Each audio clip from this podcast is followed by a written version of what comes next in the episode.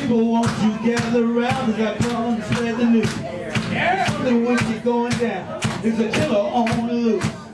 It may be day, it may be night. He'll get you when the time is right. In your home, when you're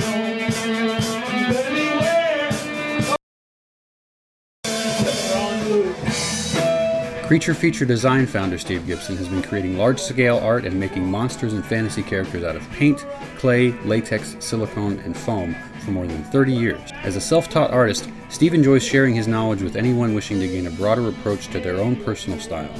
He additionally founded the Arts Underground in Lewisburg, Pennsylvania, a unique, collaborative space for local artists. His award winning video work can be seen in feature films The Feed 2010 and The Lost Within 2017, as well as numerous shorts, music videos, and commercial projects. Steve is a published writer, a cinematographer, producer, director, audio designer, musician, and editor who also happens to dabble in fine art photography. One film fan indie film review wrote, The Lost Within is quality indie cinema that offers what could have been a rather mundane premise, but instead turns it on its head thanks to the slow burn delivery paying off and the creative means of character development allowing the normal to morph into the eerie and the dramatic to graduate into thriller with style. He can be found on Instagram at STEEEV13, also at his websites creaturefeaturedesign.com, theartsunderground.com, Facebook for his Fist in Post Films LLC, and for The Dark Country, his band. So, Steve, if you would, just out of the gate, would you say that you have an artistic vision? And if so, what is that? I've always been into art. I've always been uh, a- a painting, drawing. When I was a kid, I would draw superheroes. I got into a band when I was 13. Um, was doing music stuff, did makeup when I was like 12 to 17 and special effects and that kind of thing. So it's always about kind of pursuing the next thing. I'm never really satisfied in one discipline of, of art, whether it's fine arts, whether it's music, whether it's film. So I, I like it all. So I, I guess I throw everything at me. I just I appreciate the whole sight and sound, um, movement, color, texture, the whole thing. And so if I can work on projects that incorporate a number of these things, I'm happy as all get out. I mean, like there, there's nothing better for me. So, would you say you have less of a particular vision and just more of a creative drive? You just have to do something? It's more of a drive just I have to keep doing things. And I get bored with projects quickly. I'll do a series of uh, works. Uh, I'll do those for a few weeks, and then I decide I'm going to do something else over here. And film is the is the same way. So I, I don't know if I've got a, a, a vision except for keep doing everything as often as you can. So my days are spent painting, and especially now with doing editing, things are kind of locked in. A lot of marketing. So I like the creative process to a dozen different kinds of mediums. So my vision would just be soak it all in and don't concentrate on just one thing. You know, don't be just the you know the jack of that you know single trade. You know, I want to spread out and do a dozen different things at any given time. Yeah. I wonder if we're similar in a certain way. Creatively, sometimes I will, I'll have kind of like an amorphous idea of something and then just go with it. So if in music, that might be, I'm just really liking this chord structure. Let's just play with it. And all of a sudden that becomes a song. Or, Mhm. you know, I make little memes to keep my sanity. And so sometimes I'll just say, well, I know I'm trying to say this thing. So let's just see what happens when I start messing around. That's pretty much what you do. Pretty much, yeah, yeah.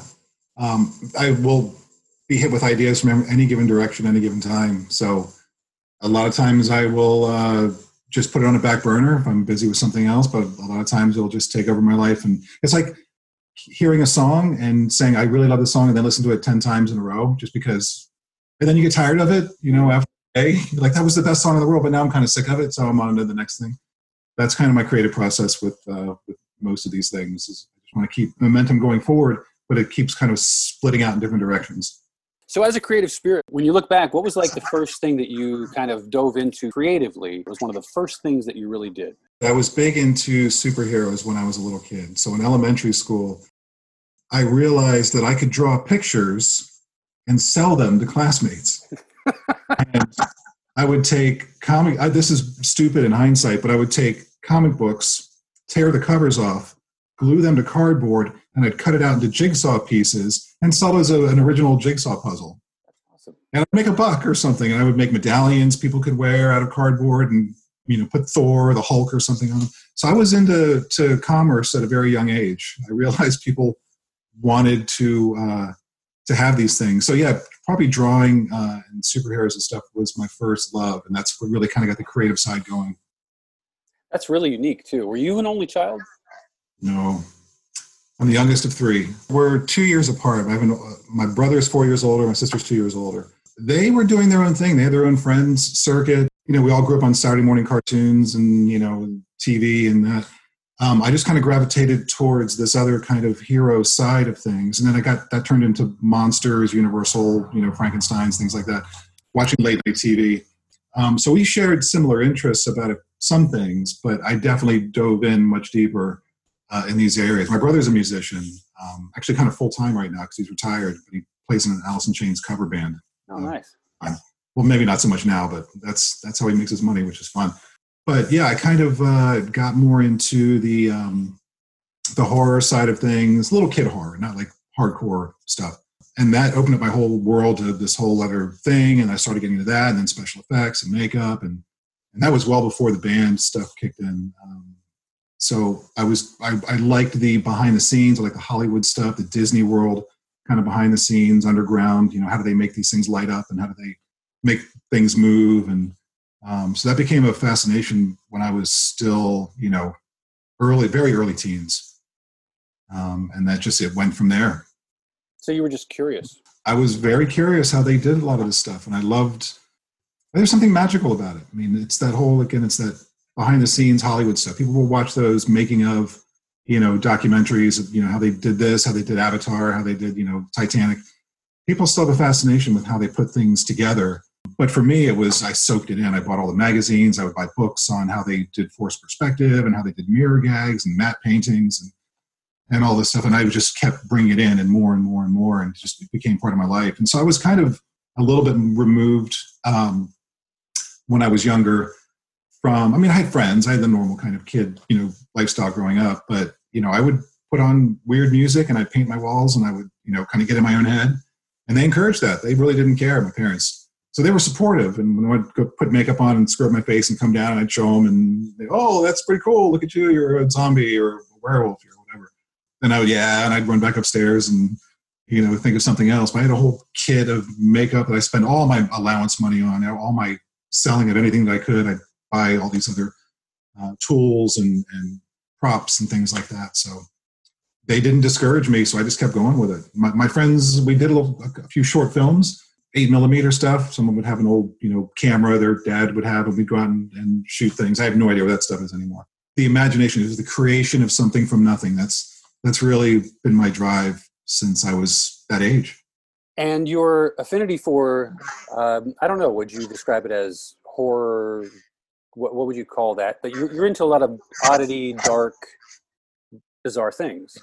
I do. Well, you're looking at this thing behind me? Well, I've been in your house. yeah, I've been in my house. Um, I, I have an appreciation of, of odd things for sure. I think there's a, a neat kind of subsect to humanity that kind of gets either whitewashed or kind of brushed off to the side. It's kind of the it's a very mild kind of gothicy sense that I just I, I love the Coney Island feel. It's it's the same thing. Coney Island's amusement parks, haunted houses. You know, it's that. It's it's that, that bigger fascination with just that's kind of a little on the darker side, and and they just kind of blended together for me. So it's not really a a love of horror per se, because there's a lot of horror movies I just I won't watch. There's there's a lot of mm, gratuitous kind of things I'm just not into.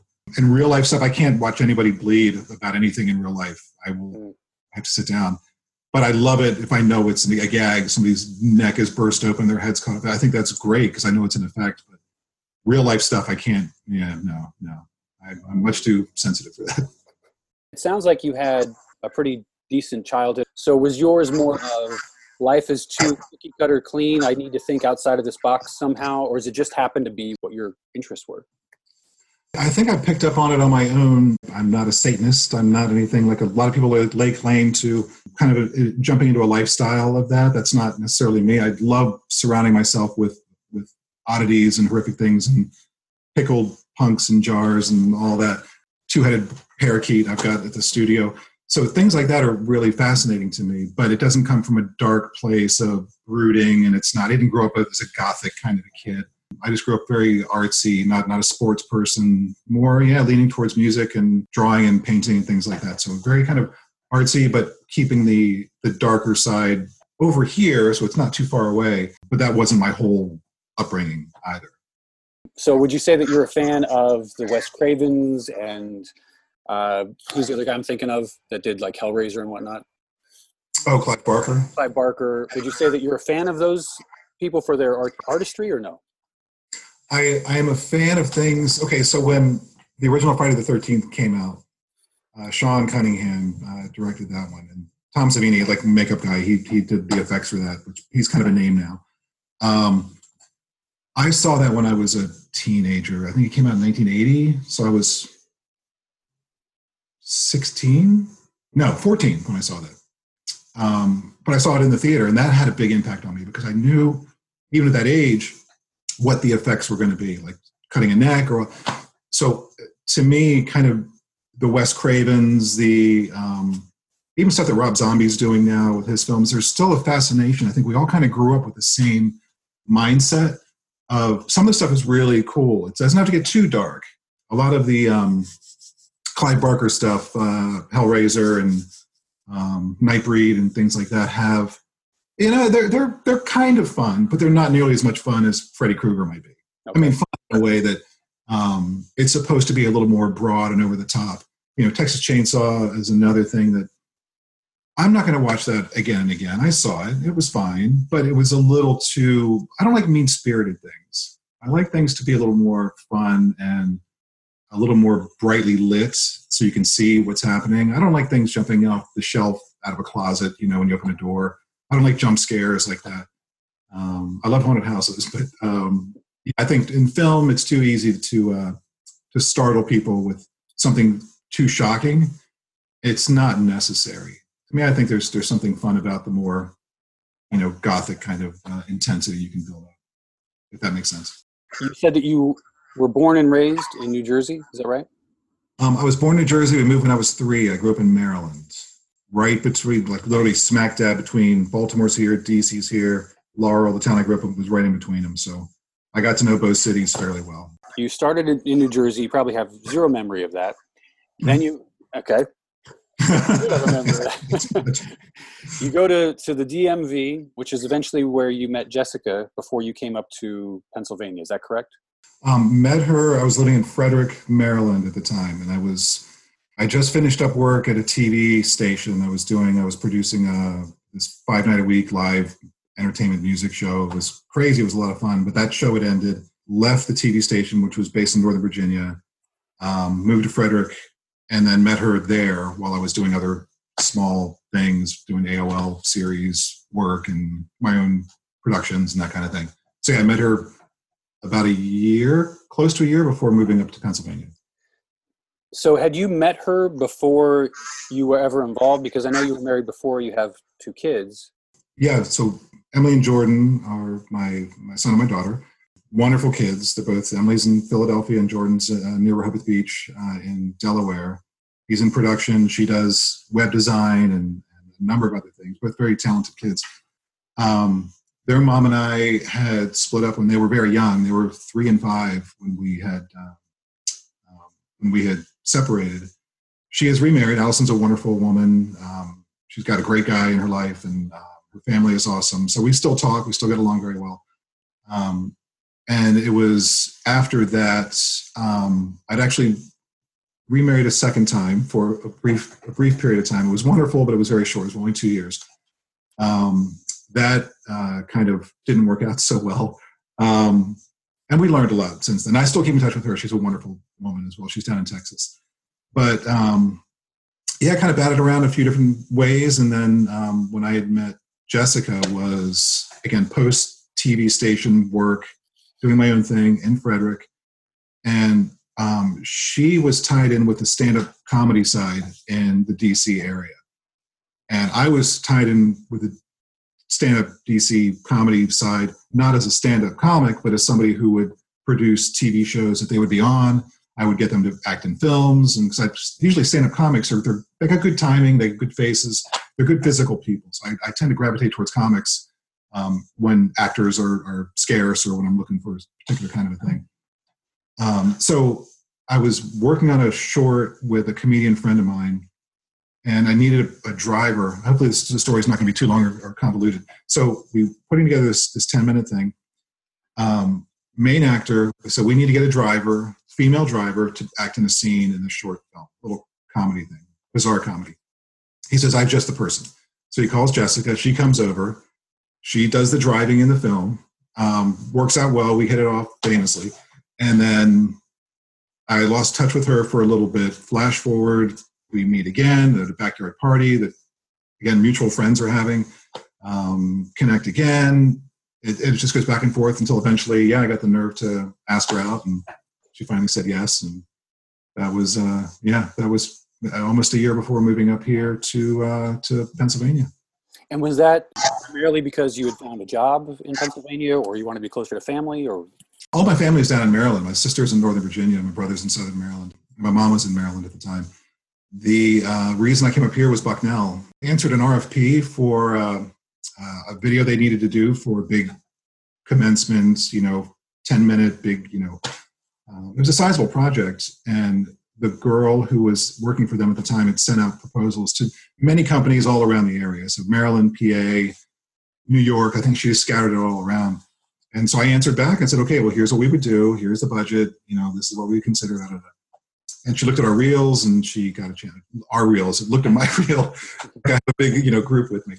Um, so she checked out my stuff and, and we chatted and got along. I went up and so that job that I got for Bucknell led to many other jobs. Every other weekend I was traveling from Frederick to, to Lewisburg to keep doing more and more bio pieces, faculty pieces, student pieces, that kind of we got along. I mean, it was a good thing. And eventually she called after a few months of doing that, actually almost a year of doing that. She said, What would you think about moving up here regularly? Because we need someone full time.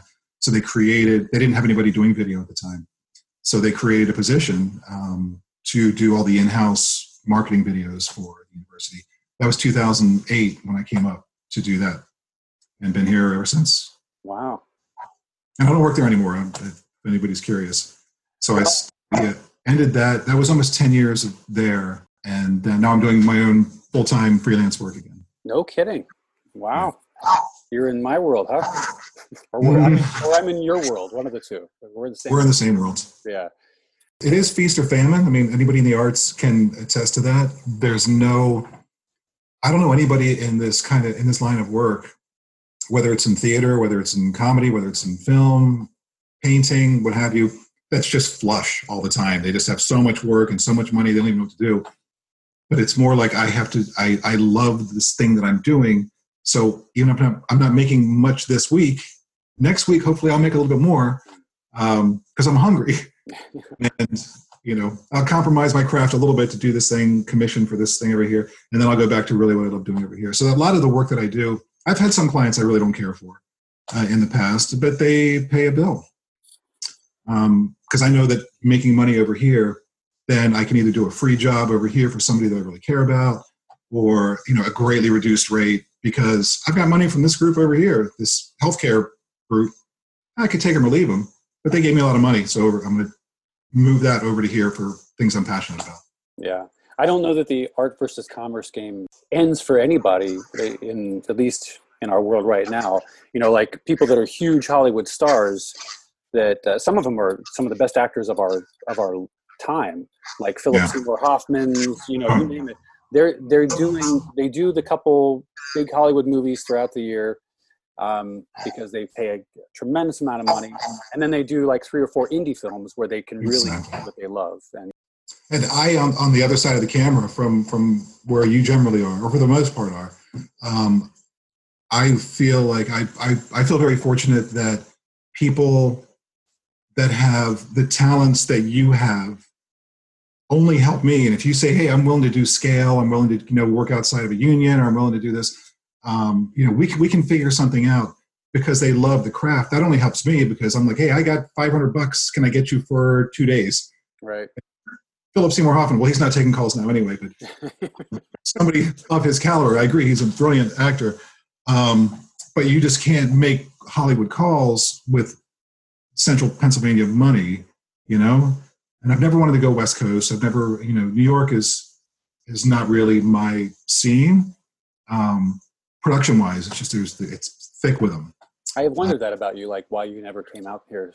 To me, there's always going to be somebody that's got more money invested into gear, whether it's post production gear or camera. Um, people were moving into 4K, and I was still doing just regular 1080 shooting, but I'd had to be more creative. They were getting these $5,000 lenses, and I was buying like old 1970s film camera lenses that I thought looked really good, which they did, but it's just a different kind of a mind thing. I could not keep up with the momentum that was being built. And when you talk about places like New York, even DC, where I came from, um, it, people had said, I, am I'm, I'm investing $100,000 in my gear because I'm going to get really big contracts in. And they would get contracts, but you need that $100,000 to put into stuff to be able to get those contracts. Right. And to me, it's more, I'd rather light something with a cell phone, you know, shining into a tin can and keep it, keep it interesting, keep it creative than to be able to have everything at your disposal. You know, you should really work with what you have um, the first movie you mentioned, The Feed, that we did back in 2010, the only reason why we picked that theater as a location was because it was a free location, because Jessica worked. Um, if she worked in a shoe store, it'd be set in a shoe store. You know, I didn't write the movie based around, you know, an idea that I had necessarily from before. It was around what you have, what's convenient for you. The same thing with The Lost Within, the second feature that I did that you were in. I wrote that around what what's around here, what's central Pennsylvania. You know, let's go to the Daily Item because it's right down the street. Um, let's go to uh, you know uh, quote unquote Amishy country that's 40 minutes away in Lock Haven because it's all close. I'm not going to set it in Hawaii or in or in New York um, or something that's got iconic images that you have to go someplace to get. No, it's going to be in farmland and maybe a downtown city-ish thing that could be Sunbury, it could be Williamsport um, I think you you write. It's like writing to your strengths. You know, you've got to know as a writer, you have to know what you're able to churn out. You can push yourself, but you know kind of what you're able to do.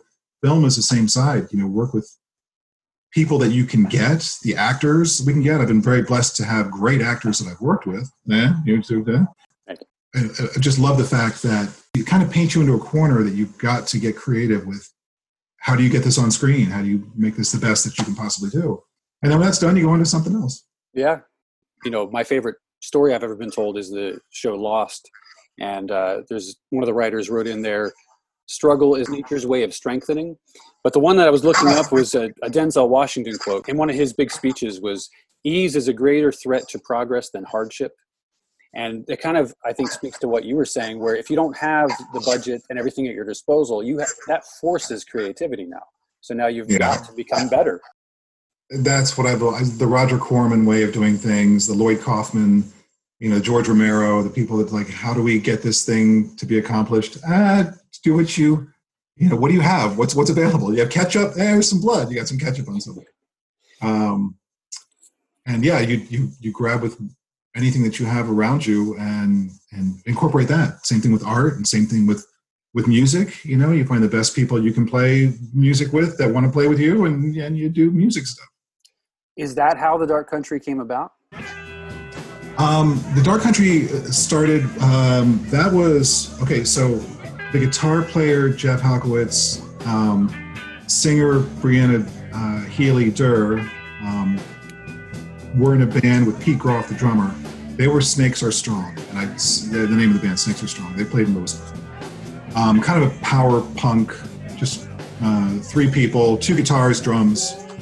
Um, and I got to go and hang out with them, and I would help them with lighting of their show, and um, I gave them an idea of like put a do a, a, get a video projector and find an old movie, you know, something colorful, bloody, gory kind of thing, and project that on. There's your lighting right there. You don't need big lights, you know, just project a movie on yourselves, and there's your lighting. People can actually watch something else that's going on.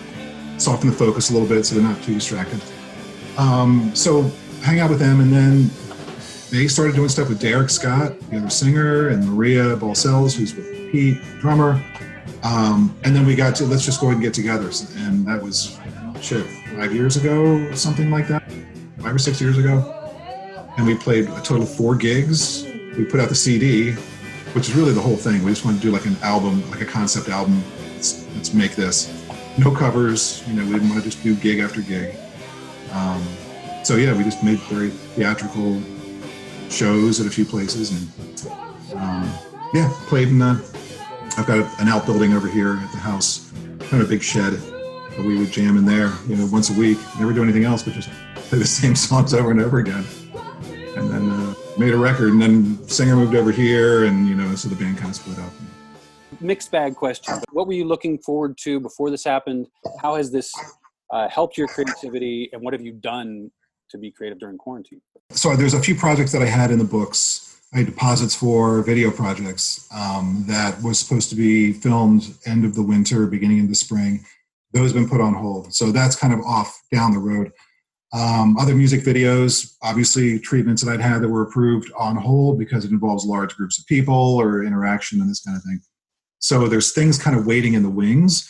Um, the uh, Arts Underground, the the collective that I run in downtown at um, well, my my company Creature Feature Design started in the Pajama Factory in Williamsport, where I got to see you and and a lot of friend, mutual friends that we had up there.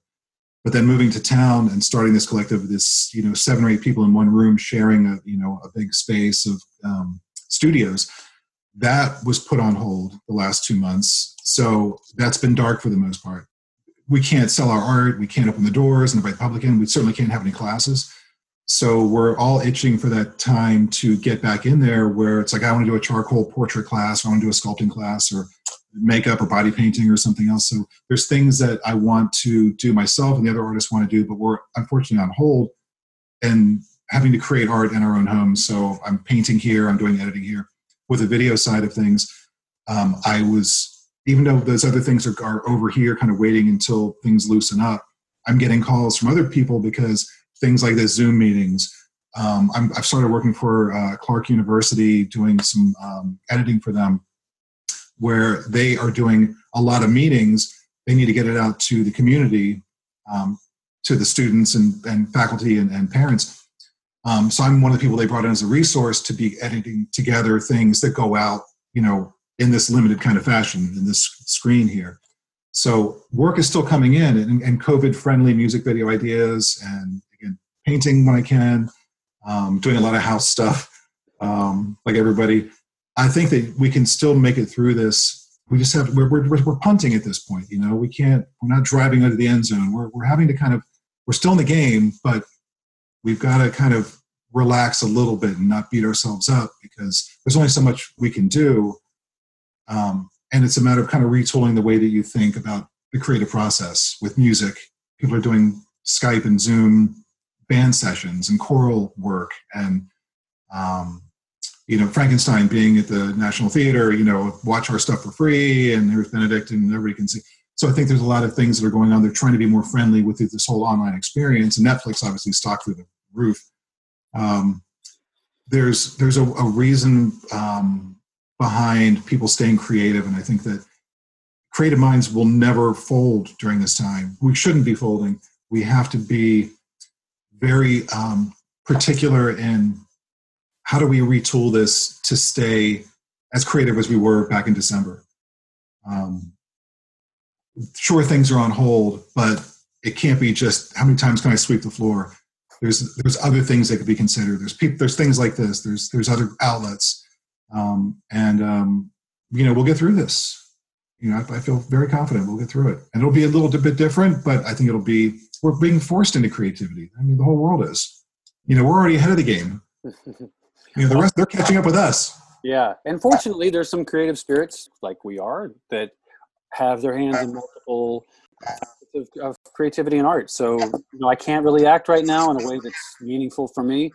But what I can do is is settle back into you know what I love people and I and I miss interviewing people and talking about important things. So here we are, and yeah, and for you, you're you're getting to freelance here and there because you can do so from your computer.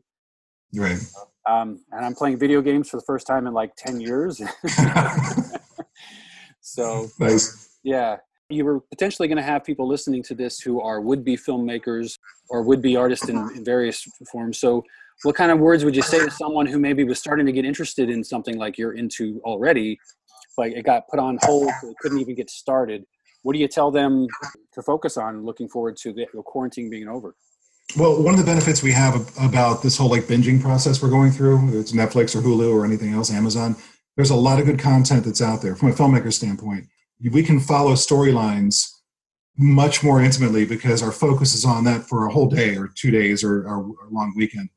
Um, where we can see developments, we can see plot points, we can see things they worked on for a whole year condensed down to a weekend for us. So, to me, there's something kind of magical about this um, this time because we can scrutinize so much more, and we were almost forced into doing this. So you can pick up on dialogue, you can look at lighting.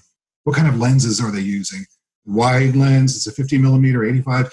So there's different, you know, what, what does their background look like? So there's things where we can actually teach ourselves at this point because we're looking at a screen and it's plot points, it's developments, it's all this character stuff that they didn't really count on us being like this the whole time, you know, watching a whole thing end to end. But as a filmmaker, this is the best time to be. Um, this is schooling. You know, this is this is this is wonderful actually because you it's all condensed, it's all pushed together, and you can't do anything else but just really focus on that. Um, art, same thing. Um, there's still people doing wonderful works out there. You wish you could touch it. There's we're missing that kind of tactile sensation of of being able to run our hands over sculpture or something if you do that. um, but there's there's things we're missing. Um, but there's also people are creating things, beautiful, beautiful works. Um, carving a, a potato, like George Washington. Who did that before? There's ten people doing that right now. Yeah. So we're all kind of heading in that same direction. Steve, thank you so much. This has been a treat for me. I'm sure it will be for the listeners. Thank you, my friend. Thank you, Steve.